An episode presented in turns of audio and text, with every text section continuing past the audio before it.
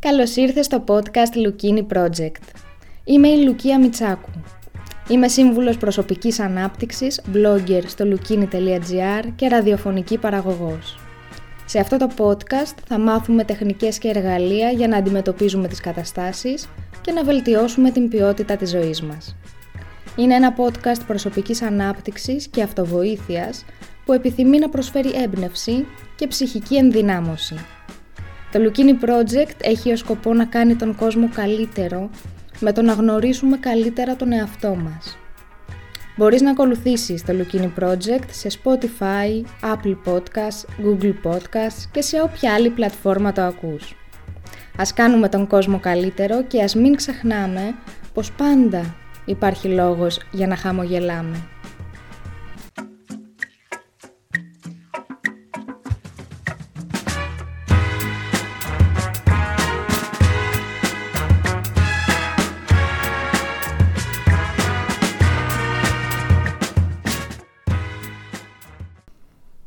Καλώς ήρθες. Αυτό είναι το τρίτο επεισόδιο του podcast Lukini Project με τίτλο «7 τρόποι να νικήσεις την αναβλητικότητα». Μήπως έχεις την τάση να αναβάλεις πράγματα για μετά; Και όσο τα αναβάλεις βέβαια τόσο αισθάνεσαι χειρότερα και νιώθεις περισσότερο άγχος και όσο περισσότερο άγχος νιώθεις τόσο πιο δύσκολο γίνεται να κάνεις τελικά τη δουλειά που θέλεις να κάνεις. Έτσι δεν είναι; Ναι, η αναβλητικότητα είναι ένας φαύλος κύκλος. Σύμφωνα με έρευνες, οι άνθρωποι που έχουν την τάση να αναβάλουν παρουσιάζουν και υψηλότερα επίπεδα στρες. Εμείς σήμερα είμαστε εδώ για να σπάσουμε αυτόν τον φαύλο κύκλο αναβλητικότητας και άγχους. Αρχικά να πούμε πως η αναβλητικότητα δεν είναι σύγχρονο φαινόμενο. Δεν οφείλεται στους γρήγορους ρυθμούς ζωής στις δυτικές κοινωνίες, την τεχνολογία, ούτε σε οτιδήποτε άλλο. Οι άνθρωποι πάντα είχαν την τάση να αναβάλουν. Από πότε; Ο Ισίωδος λοιπόν τον 7ο αιώνα π.Χ. έλεγε μην αναβάλλετε για αύριο και μεθαύριο, εννοώντας ότι μπορείτε να κάνετε σήμερα. Ο Γκέτε που γεννήθηκε το 1749 έλεγε ότι δεν αρχίζει σήμερα, ποτέ δεν τελειώνει αύριο. Ο Θερβάντες που γεννήθηκε το 1547 έλεγε η καθυστέρηση πάντα φέρνει κίνδυνο και το να αναβάλεις ένα μεγάλο σχέδιο σημαίνει συχνά να το καταστρέφεις. Επομένως, η αναβλητικότητα δεν είναι ένα νέο σύγχρονο φαινόμενο της εποχής, είχαμε ανέκαθεν αυτήν την τάση οι άνθρωποι. Ο Αριστοτέλης χρησιμοποιούσε την λέξη ακρασία ως το αντίθετο της εγκράτειας και σημαίνει έλλειψη αυτοπιθαρχίας. Η ακρασία έχει την έννοια του να πράττεις το κακό ακόμα και αν γνωρίζεις το καλό. Γιατί, γιατί παρασύρεσαι από τα πάθη σου. Έχει την έννοια του να κάνεις κάτι ενώ ξέρεις πως θα έπρεπε να κάνεις κάτι άλλο. Και ξέρεις και ποιος άλλος είχε την τάση να αναβάλει συνέχεια σημαντικά πράγματα ενώ τον πίεζαν οι προθεσμίες. Θα σου πω λοιπόν την ιστορία. Το 1829 ο Βίκτορ Ουγκό υποσχέθηκε στον εκδότη του ένα νέο βιβλίο σε ένα χρόνο. Φτάνει λοιπόν το καλοκαίρι του 1830 και αντιμετωπίζει μια προθεσμία που είναι αδύνατο να την προλάβει. Γιατί; Γιατί όλο το χρόνο που πέρασε, αντί να γράφει, πέρασε την ώρα του κάνοντας άλλα πράγματα και κυρίως με το να διασκεδάζει τους καλεσμένους του. Δεν είχε γράψει ούτε μία λέξη. Ο εκδότης του Ουγκό, όπως ήταν φυσικό, θύμωσε, θύμωσε πολύ, απείλησε πως θα κινηθεί νομικά εναντίον του και μετά από πολλές διαπραγματεύσεις του έδωσε μία διορία μικρότερη των έξι μηνών. Το βιβλίο έπρεπε να είναι έτοιμο τον Φεβρουάριο του 1831. Τι έκανε ο Ουγκό για να μπορέσει να κάτσει και να γράψει επιτέλους και να σταματήσει να αναβάλει τη δουλειά; Έκανε κάτι περίεργο. Πήρε όλα του τα ρούχα, τα έδωσε στον βοηθό του και του ζήτησε να τα κλειδώσει σε ένα μπαούλο. Έτσι δεν είχε ρούχα για να βγει έξω, επομένως δεν βγήκε έξω. Και άρχισε να γράφει χωρίς αντιπερισπασμούς και έγραφε, έγραφε ασταμάτητα, έγραφε μέρα και νύχτα. Η Παναγία των Παρισίων εκδόθηκε τελικά δύο εβδομάδες νωρίτερα από το τέλος της προθεσμίας. Δεν μπορούμε όμως να νικήσουμε κάτι αν δεν το γνωρίζουμε και γι' αυτό είναι πάρα πολύ σημαντικό να καταλάβουμε την πηγή της αναβλητικότητάς μας και να μπορέσουμε να την καταπολεμήσουμε. Πού οφείλεται; Η αναβλητικότητα δεν σχετίζεται πάντα με την διαχείριση χρόνου, μπορεί δηλαδή να σχετίζεται, αλλά μπορεί και όχι. Και δεν είναι πάντα μέρος της προσωπικότητάς μας. Η αναβλητικότητα σχετίζεται περισσότερο με την διαχείριση κάποιων συναισθημάτων, όπως η βαρεμάρα, βαριέμαι να κάνω κάτι, το άγχος, αυτό που πρέπει να κάνω με αγχώνει, η ανασφάλεια, ότι είμαι αρκετά καλός για να το κάνω, θα το κάνω καλά και πολλά άλλα τέτοια συναισθήματα. Μπορεί δηλαδή να ξέρουμε τεχνικές διαχείρισης χρόνου και βοηθούν πολύ, αλλά αν δεν νικήσουμε την αυτοαμφιβολία, δεν θα νικήσουμε την αναβλητικότητα. Τι αναβάλω, τι πράγματα αναβάλω. Αναβάλω να κάνω κάτι που το θεωρώ βαρετό ή δεν μου αρέσει να το κάνω ή το θεωρώ δύσκολο ή πιστεύω πως θα με αναστατώσει με κάποιον τρόπο. Αναβάλω επίσης να κάνω κάτι που δεν έχω ξεκαθαρίσει πώς ακριβώς γίνεται, δεν ξέρω τον τρόπο. Αναβάλω να κάνω κάτι στο οποίο δεν βρίσκω νόημα ή που δεν μου προκαλεί καμία απολύτως ευχαρίστηση. Ένας άλλος παράγοντας για την αναβλητικότητα είναι η τάση μας για τελειομανία.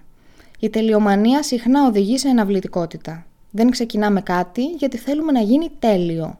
Και αφού δεν ξέρουμε πώς να γίνει τέλειο, δεν το ξεκινάμε καν. Είναι πάρα πολύ σημαντικό αυτό και είναι και πάρα πολύ συχνό φαινόμενο. Μια άλλη πηγή αναβλητικότητας είναι το ότι αμφιβάλλουμε με κάποιον τρόπο για τον εαυτό μας. Δηλαδή μπορεί να αναβάλω να καθαρίσω το μπάνιο ή να τακτοποιήσω μία στίβα με χαρτιά, γιατί δεν μου είναι μία ευχάριστη διαδικασία έτσι, δεν μου προκαλεί ευχαρίστηση να το κάνω. Μπορεί όμως να αναβάλω να γράψω ένα βιβλίο και να κοιτάζω την πρώτη άδεια σελίδα για καιρό ή και για πάντα, επειδή σκέφτομαι δεν είμαι αρκετά καλός, δεν είμαι αρκετά καλή για να το κάνω εγώ αυτό, δεν είμαι αρκετά έξυπνος, τι θα σκεφτεί ο κόσμος για το βιβλίο μου, θα τους αρέσει, θα το διαβάσουν και άμα βγει κακό σε αυτή την περίπτωση η αναβλητικότητα πηγάζει από χαμηλή αυτοπεποίθηση, από το γεγονός ότι αμφιβάλλουμε για τον εαυτό μας, από ανασφάλεια. Που μπορεί να ακούγονται όλα αυτά έτσι πολύ κακά πράγματα, πολύ υπερβολικά, αλλά συμβαίνει στους περισσότερους ανθρώπους, δεν είναι κάτι σπάνιο, ίσα ίσα και αυτό είναι κάτι που μπορεί να αλλάξει. Η αναβλητικότητα πολλές φορές σχετίζεται με τον φόβο. Φοβάμαι πως δεν θα πετύχει, φοβάμαι πως δεν έχει νόημα όλο αυτό. Να σου πω όμως και κάτι άλλο τώρα και θέλω να με ακούσεις πολύ προσεκτικά. Αν κάνεις δηλαδή αυτή τη στιγμή πολλά πράγματα, δώσε λίγο την προσοχή σου σε αυτό. Φοβάμαι πως δεν θα πετύχει. Έτσι, αυτό είναι ένας φόβος. Ένας εξίσου όμως συχνός φόβος είναι και το αντίθετο. Δηλαδή, φοβάμαι μήπως πετύχει. Γιατί, γιατί τι θα σημαίνει αυτό, πώς θα αλλάξει τη ζωή μου, πώς θα αλλάξει τις σχέσεις μου; Αν πετύχει, η ζωή μου θα αλλάξει. Και πάντα φοβόμαστε την αλλαγή. Μπορεί να φοβάσαι την αποτυχία, μπορεί όμως να φοβάσαι και την επιτυχία. Και ναι, πράγματι και όμως είναι πολύ πιο συχνό από όσο φαντάζεσαι. Η αναβλητικότητα συνδέεται και με την τάση να θέτουμε ως προτεραιότητα την βραχυπρόθεσμη ευχαρίστησή μας, αντί να εστιάζουμε σε μακροπρόθεσμους στόχους.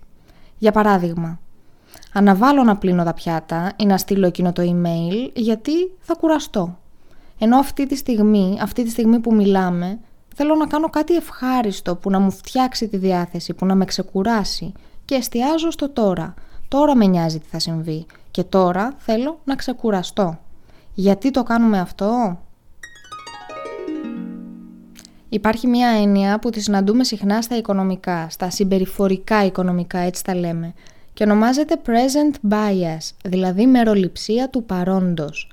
Η μεροληψία του παρόντος είναι η τάση μας να παίρνουμε αποφάσεις στηριζόμενοι στο τι κερδίζουμε ή τι χάνουμε στο παρόν, τώρα, τη στιγμή που μιλάμε, και όχι στο τι θα κερδίσουμε ή θα χάσουμε στο μέλλον. Ο εγκέφαλός μας είναι έτσι προγραμματισμένος, ώστε να εστιάζει στο παρόν και όχι στο μέλλον. Γιατί, Γιατί αυτό βοήθησε τους προγόνους μας, τους βοήθησε να επιβιώσουν και γι' αυτό είμαστε εμείς εδώ σήμερα και δεν έχει εκλείψει το ανθρώπινο είδος. Αυτή η μεροληψία του παρόντος έχει την καλή όψη αυτή της επιβίωσης των προγόνων, έτσι γιατί κατάφεραν να βρίσκουν τροφή, να αποφεύγουν τους κινδύνους και όλα αυτά τα πράγματα. Αλλά σήμερα που δεν έχουμε τα αντίστοιχα προβλήματα επιβίωσης, δεν θα μας κάσει ανα πάσα στιγμή η αρκούδα για να πρέπει να εστιάσουμε στο παρόν δηλαδή, σήμερα μπορεί να μας οδηγήσει σε βλαβερές συνήθειες. Βλαβερές συνήθειες που εξυπηρετούν την λαχτάρα μας τώρα, αλλά μακροχρόνια μας κάνουν κακό. Η μεροληψία του παρόντος μας κάνει να εστιάζουμε στο να νιώσουμε καλά τώρα, σχεδόν αδιαφορώντας για το μέλλον. Παίρνουμε λοιπόν αποφάσεις για το τώρα, τι θα μας δώσει χαρά τώρα, γιατί, γιατί είναι πιο δύσκολο να πάρουμε αποφάσεις για κάτι αφηρημένο. Για κάτι αφηρημένο όπως είναι ο μελλοντικός εαυτός μας και το τι θα μας δώσει χαρά τότε.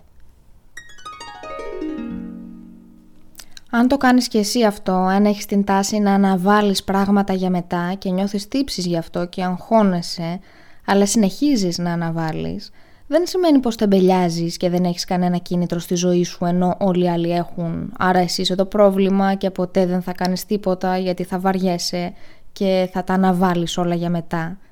Εάν το κάνεις και εσύ αυτό, είσαι απλός άνθρωπος. Join the club δηλαδή. Απλώς λειτουργεί και σε σένα αυτή η ημεροληψία του παρόντος. Δεν έχεις κανένα πρόβλημα. Και αν συνηθίζεις να αναβάλεις πράγματα, είναι κάτι που κάνεις, όχι κάτι που είσαι. Μην λες είμαι αναβλητικός άνθρωπος. Όχι, δεν είναι αυτό ένα μέρος της ταυτότητάς σου. Μη σου βάζεις αυτή την ταμπέλα. Γιατί όταν μας βάζουμε τέτοιες ταμπέλες τις πιστεύουμε απόλυτα και δεν μπορούμε μετά να τις αλλάξουμε εύκολα. Γιατί μετά θα λες είμαι αναβλητικός άνθρωπος, μην περιμένετε από μένα και πολλά, έτσι είμαι ως άνθρωπος και δεν προσπαθώ καν γιατί ούτε εγώ περιμένω και πολλά από τον εαυτό μου. Όχι. Δεν είναι κάτι που είσαι, είναι κάτι που κάνεις. Είναι κάτι που κάνεις κάποιες φορές. Μην σου δίνεις αυτή την ταμπέλα. Όλοι αναβάλουμε πράγματα, κανείς δεν είναι άτρωτος στην αναβλητικότητα, απολύτως κανείς. Δεν μπορώ καν να σου μετρήσω πόσες φορές αυτές τις τελευταίες εβδομάδες ανέβαλα να ετοιμάσω αυτό το podcast για την αναβλητικότητα. Κανείς δεν είναι άτρωτος στην αναβλητικότητα, συμβαίνει σε όλους μας. Μην λες είμαι αναβλητικός, λέγε έχω την συνήθεια να αναβάλω, γιατί, γιατί οι συνήθειες αλλάζουν.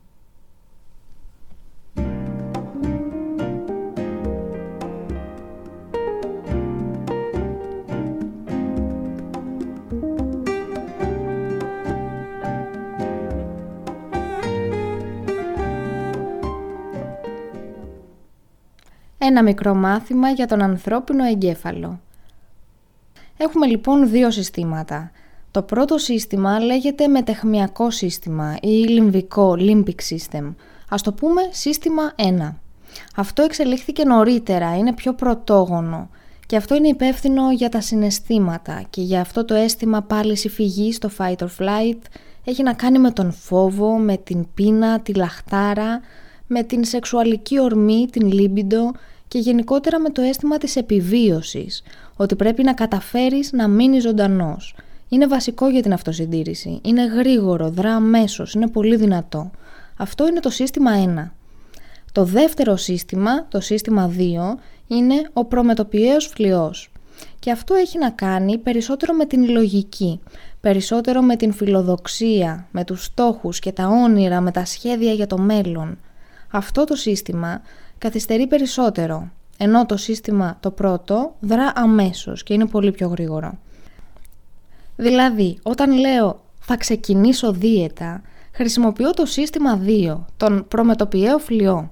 Αλλά μετά έρχεται το σύστημα 1, το μετεχμιακό σύστημα και λέει «Πω πω πόσο τέλειο φαίνεται τώρα αυτό το προφιτερόλ, τι λες τώρα» και νικάει. Και νικάει γιατί είναι πιο δυνατό. Ξέρουμε ότι κάτι δεν μας κάνει καλό, αλλά παρόλα αυτά το λαχταράμε. Όμως, ποιο είναι το καλό νέο σε όλα αυτά; Το καλό νέο είναι ότι ο εγκέφαλός μας έχει νευροπλαστικότητα. Ο εγκέφαλός μας μπορεί να αλλάξει. Επομένως μπορούμε να δυναμώσουμε το σύστημα που θέλουμε, το σύστημα 2, και να μειώσουμε κάπως την δράση του πιο πρωτόγονου συστήματος, του συστήματος 1. Οι ψυχολόγοι συνιστούν πάρα πολύ τον διαλογισμό για να αλλάζουμε τα συστήματα αυτά, αλλά υπάρχουν πάρα πολλοί τρόποι και υπάρχουν πάρα πολλοί τρόποι για να μειώσουμε την τάση για αναβλητικότητα, τους οποίους θα δούμε σε λιγάκι.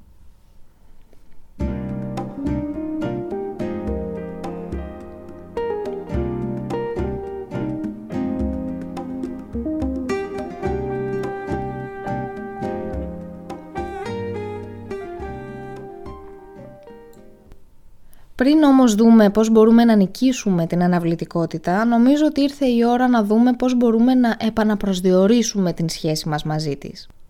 Την έχουμε στο μυαλό μας ως ένα στοιχείο του χαρακτήρα μας, της ταυτότητάς μας. Εντάξει, το λύσαμε αυτό, είναι ψέματα, δεν ισχύει. Την έχουμε στο μυαλό μας και ως κάτι πολύ κακό που διώχνει μακριά οποιοδήποτε κομμάτι δημιουργικότητας έχουμε. Και αυτό είναι ψέματα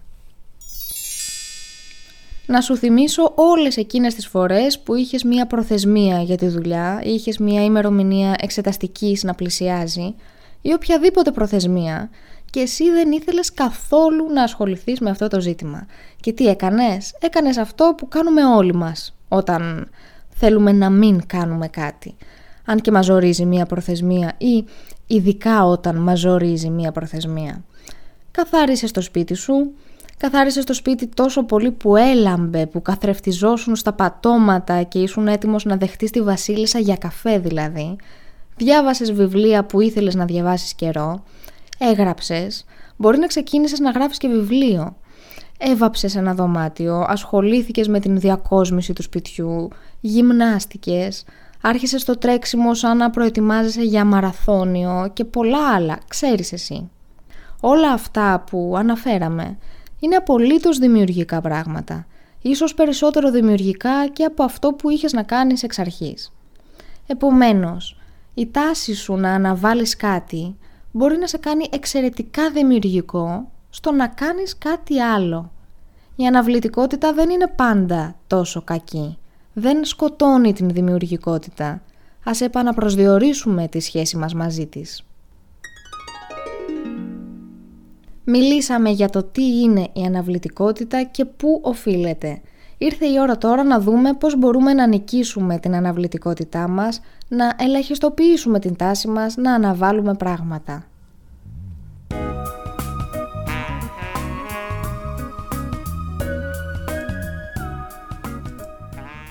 Νούμερο 1. Βρίσκω την πηγή της αναβλητικότητάς μου. Ο πρώτος τρόπος λοιπόν να νικήσουμε την αναβλητικότητα είναι να βρούμε την πηγή της. Τι είναι αυτό που με εμποδίζει από το να ξεκινήσω, τι είναι αυτό που με μπλοκάρει; Μιλήσαμε για διάφορες πηγές αναβλητικότητας προηγουμένως, βρες την δική σου για κάθε πράγμα που αναβάλεις να κάνεις. Πρώτα βρίσκουμε την πηγή ενός προβλήματος και μετά το λύνουμε. Τι είναι αυτό που με μπλοκάρει και δεν ξεκινάω; Αν με μπλοκάρει το γεγονός ότι αυτό που έχω να κάνω είναι κάπως δυσνόητο και δεν ξέρω πώς να το κάνω, τότε μαθαίνω πώς να το κάνω. Κάνω έρευνα, ρωτάω, ψάχνω.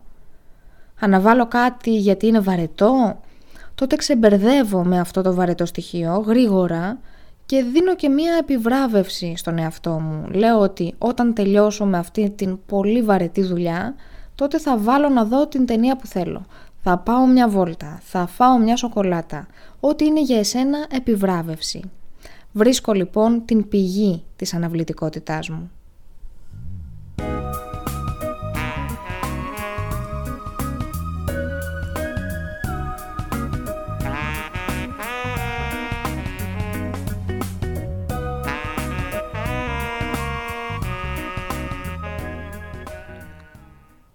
Νούμερο 2. Βάζω σαφείς στόχους. Ένας λόγος που αναβάλουμε πράγματα είναι γιατί δεν έχουμε το κίνητρο που μας δίνει ένας πολύ σαφής στόχος. Δηλαδή, εγώ θέλω να κάνω αυτό ακριβώς το πράγμα. Θέλω να γράψω ένα βιβλίο. Θέλω να αλλάξω την διακόσμηση του σπιτιού. Θέλω να ξεκινήσω την δική μου επιχείρηση. Πρέπει ο στόχος να είναι απόλυτα σαφής και να είναι και σαφές πόσο θα αλλάξει η ζωή μου προς το καλύτερο όταν τον πετύχω. Οπότε τι κάνω; Γράφω τους στόχους μου, τους γράφω σε ένα χαρτί, στον υπολογιστή, σε κάποια εφαρμογή. Τους γράφω όμως. Και τώρα δεν είναι πια κάτι αόρατο, κάτι θεωρητικό, κάτι ασαφές. Είναι κάτι χειροπιαστό. Να, το έχω εδώ, το κρατάω και το βλέπω. Είναι κάτι χειροπιαστό. Μπορώ να βάλω και μία προθεσμία στον στόχο μου. Θέλω να το έχω ολοκληρώσει μέχρι τότε, να είναι ρεαλιστική όμως η προθεσμία. Αφού γράψω τον στόχο μου και θέσω και μία προθεσμία, σκέφτομαι ακριβώς τι βήματα πρέπει να ακολουθήσω για να το πετύχω. Αφού γράψω τα βήματα, αυτό είναι το πιο σημαντικό, ξεκινάω σήμερα Αρχίζω αμέσως, τώρα. Κάνω κάθε μέρα κάτι μικρό που να με πηγαίνει προς το στόχο μου. Ας είναι κάτι μικρό. Ξεκινάω όμως τώρα. Είμαστε ήδη στον Δεκέμβριο. Γράψε λοιπόν 10 στόχους που θέλεις να πετύχεις μέσα στο 2021. Γράψ τους πρώτα, κάνω μία μικρή παύση για να μην ακούσεις τη συνέχεια. Αφού τους γράψεις, πες ποιος από αυτούς τους στόχους θα αλλάξει τη ζωή σου προς το καλύτερο αν τον πετύχεις; Ποιος θα κάνει έτσι την μεγαλύτερη διαφορά; Διάλεξε αυτόν, αυτόν τον ένα και επικεντρώσου σε αυτόν. Όταν ο στόχος μας είναι σαφής, τότε μειώνεται και η τάση μας να αναβάλουμε για αργότερα.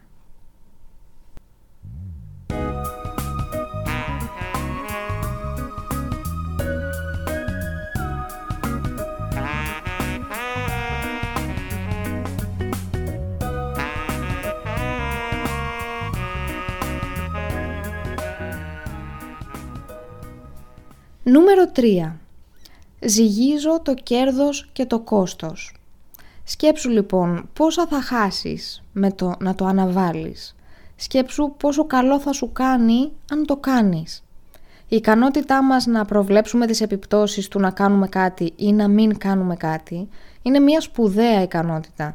Είναι μια σπουδαία ικανότητα και είναι χαρακτηριστικό όλων των επιτυχημένων σε εισαγωγικά ανθρώπων γιατί η επιτυχία είναι κάτι σχετικό, αλλά καταλαβαίνεις τι εννοώ, είναι χαρακτηριστικό όλων των επιτυχημένων ανθρώπων, αλλά και όλων των επιτυχημένων επιχειρήσεων.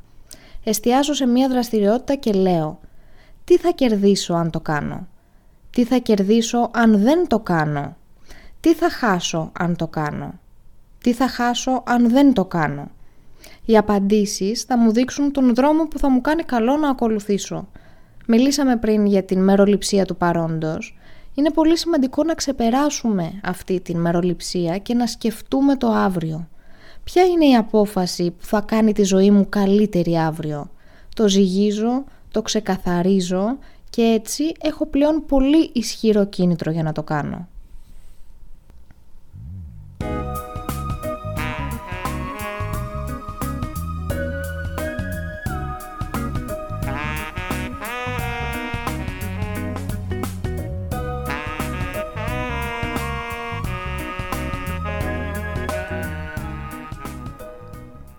Νούμερο 4.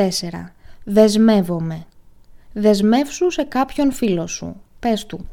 Έχω βάλει αυτόν τον στόχο και θέλω να τον έχω πετύχει μέχρι τότε. Μέχρι τον επόμενο μήνα πρέπει να έχω φτάσει εκεί σε σχέση με το στόχο μου.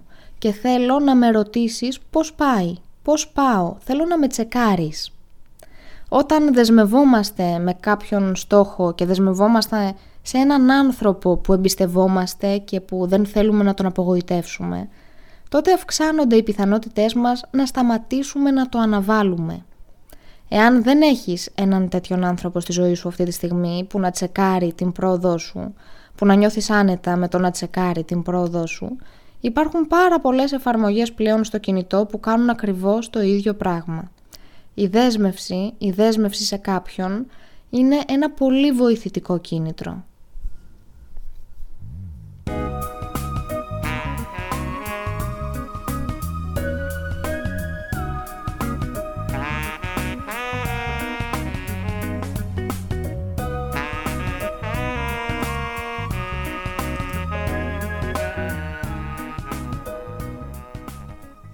Νούμερο 5. Οργανώνομαι καλύτερα. Αν αναβάλεις εξαιτίας μιας έλλειψης οργάνωσης, υπάρχουν πάρα πολλοί τρόποι για να βοηθήσεις τον εαυτό σου. Πρώτο, φτιάξε λίστα με τα πράγματα που έχεις να κάνεις, αυτά τα to-do lists που λέμε. Είναι πάρα πολύ βοηθητικό. Μπορείς επίσης να φτιάχνεις κάθε Κυριακή μια λίστα με αυτά που θες να κάνεις μέσα στην εβδομάδα, για να μην χρειάζεται να χάνεις χρόνο κάθε μέρα. Μπορείς να φτιάξεις λίστες στο χαρτί ή να χρησιμοποιήσεις κάποια εφαρμογή στο κινητό σου. Πρέπει όμως τα πράγματα που έχεις να κάνεις να είναι σημειωμένα, να είναι κάπου σημειωμένα, να μην είναι απλά στο μυαλό σου. 2. Χώρισε αυτά που έχεις να κάνεις σε επίγοντα και σημαντικά και μετά στις επιμέρους κατηγορίες. Επίγον και σημαντικό, επίγον αλλά όχι σημαντικό, σημαντικό αλλά όχι επίγον, κατάλαβες τι εννοώ. Όλο αυτό θα σε βοηθήσει να ξεκαθαρίσεις τι πρέπει να διαλέξεις να κάνεις. Ρώτησε τον εαυτό σου, αυτό τώρα χρειάζεται να ασχοληθώ αυτή τη στιγμή, αν το αναβάλω και επιλέξω να κάνω κάτι άλλο, κάτι άλλο από τη λίστα, θα κάνει καμία διαφορά; Διαχωρισμός σε επίγον και σημαντικό. Και μία σημείωση, μην αφήνεις απ' έξω τα σημαντικά, μην ρίχνεις το βάρος σου πάντα στα επίγοντα, γιατί τα σημαντικά είναι αυτά που τελικά θα σε βοηθήσουν να νιώσεις ότι έκανες κάτι. Νούμερο 3. Πότε είσαι πιο δημιουργικός, το πρωί, το απόγευμα, το βράδυ; Κάνε τα πιο δύσκολα πράγματα εκείνες τις ώρες που είσαι συνήθως πιο δημιουργικός.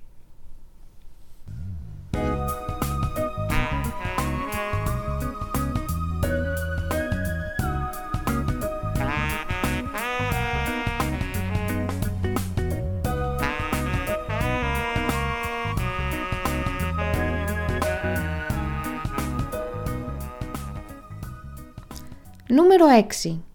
Χωρίζω ένα μεγάλο έργο σε μικρότερα βήματα. Πολλές φορές αναβάλουμε να κάνουμε κάτι γιατί μας φαίνεται τεράστιο και δεν μπορούμε να το διαχειριστούμε, μας φαίνεται βουνό. Πώς ανεβαίνουμε όμως ένα βουνό; Δεν κάνουμε έτσι ένα τεράστιο άλμα και φτάνουμε στην κορυφή. Κάνουμε ένα-ένα βήμα, σιγά σιγά και έτσι φτάνουμε στην κορυφή. Μπορεί να κάθομαι και να βλέπω πόσο μακριά είναι η κορφή του βουνού, πόσο ψηλά είναι, και όλο αυτό το συνέστημα να με εξαντλεί, να μην μπορώ να το διαχειριστώ. Γι' αυτό δεν κοιτάζω την κορφή, εκείνη η κορφή, ξέρω που είναι, εντάξει. Κοιτάζω μόνο το επόμενο βήμα μου. Μετά από πολλά βήματα κοιτάζω προς τα κάτω και βλέπω πόσο μακριά έχω φτάσει. Και μετά κοιτάζω και πάλι το επόμενο βήμα μου, όχι την κορφή. Είναι πάρα πολύ σημαντικό λοιπόν να χωρίσουμε έτσι ένα πολύ μεγάλο εγχείρημα, ένα μεγάλο έργο σε μικρά, πολύ μικρά βήματα. Αυτό θα μας βοηθήσει να σταματήσουμε να αναβάλουμε και να κάνουμε επιτέλους το πρώτο βήμα και θα μας κάνει να νιώσουμε ότι έχουμε τον έλεγχο.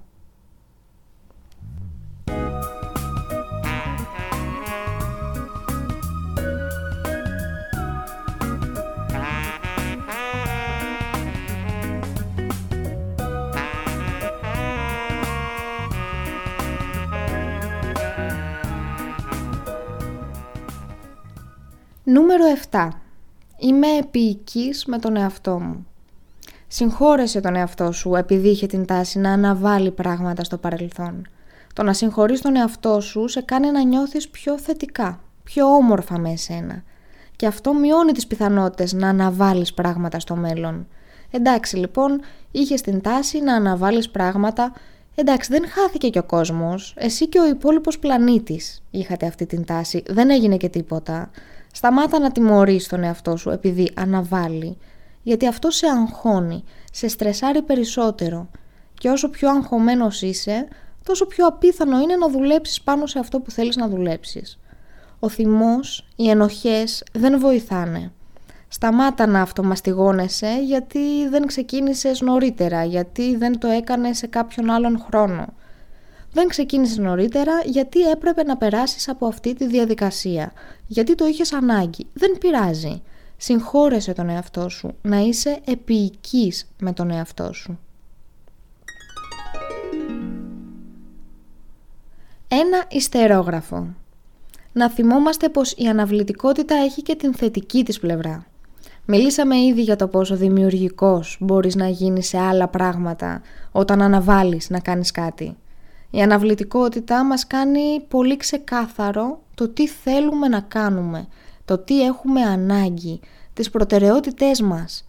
Η αναβλητικότητα μας δείχνει καλύτερα ποιοι είμαστε. Ας την ακούσουμε προσεκτικά.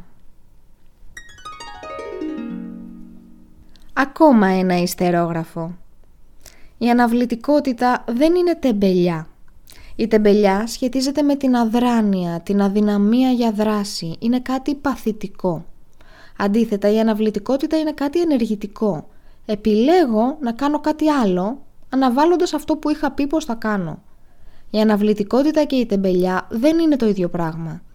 Αν έχεις την τάση να αναβάλεις πράγματα, δεν είσαι τεμπέλης. Μην λες τον εαυτό σου τεμπέλη και μην αυτομαστιγώνεσαι. Ακόμα ένα ιστερόγραφο. Μάλλον θα είναι το τελευταίο. Είναι πολύ σημαντικό να συναναστρέφεσαι με ανθρώπους δραστήριους που σε εμπνέουν να δράσεις και εσύ. Είναι σημαντικό να συναναστρέφεσαι με ανθρώπους που κυνηγούν τα όνειρά τους. Αν δεν έχεις τέτοιους ανθρώπους αυτή τη στιγμή στη ζωή σου, μπορείς να ξεκινήσεις ασχολίες με ανθρώπους που έχουν τα ίδια ενδιαφέροντα με εσένα.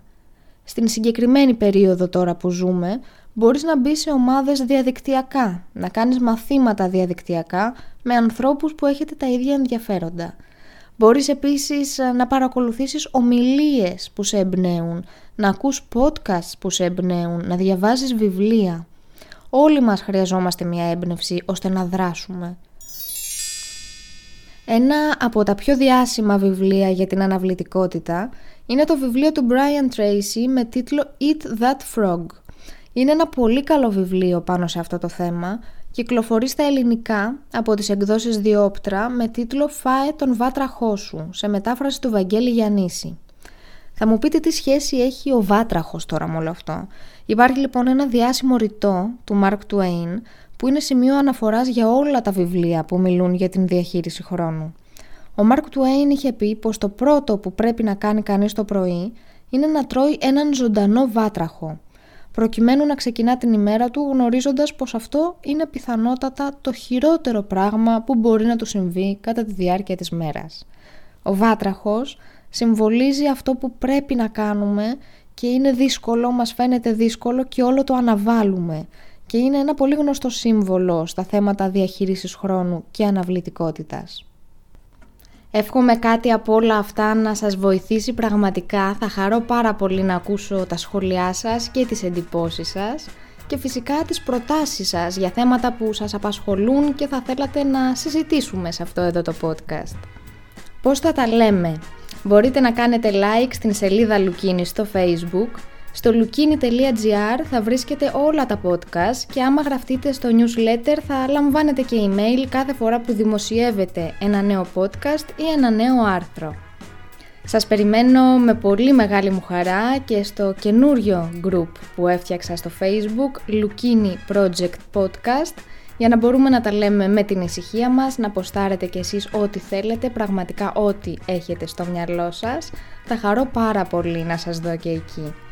Μπορείτε να κάνετε share αυτό το podcast στα social media και φυσικά θα χαρώ πάρα πολύ να κάνετε subscribe, να εγγραφείτε στο podcast την εφαρμογή που το ακούτε.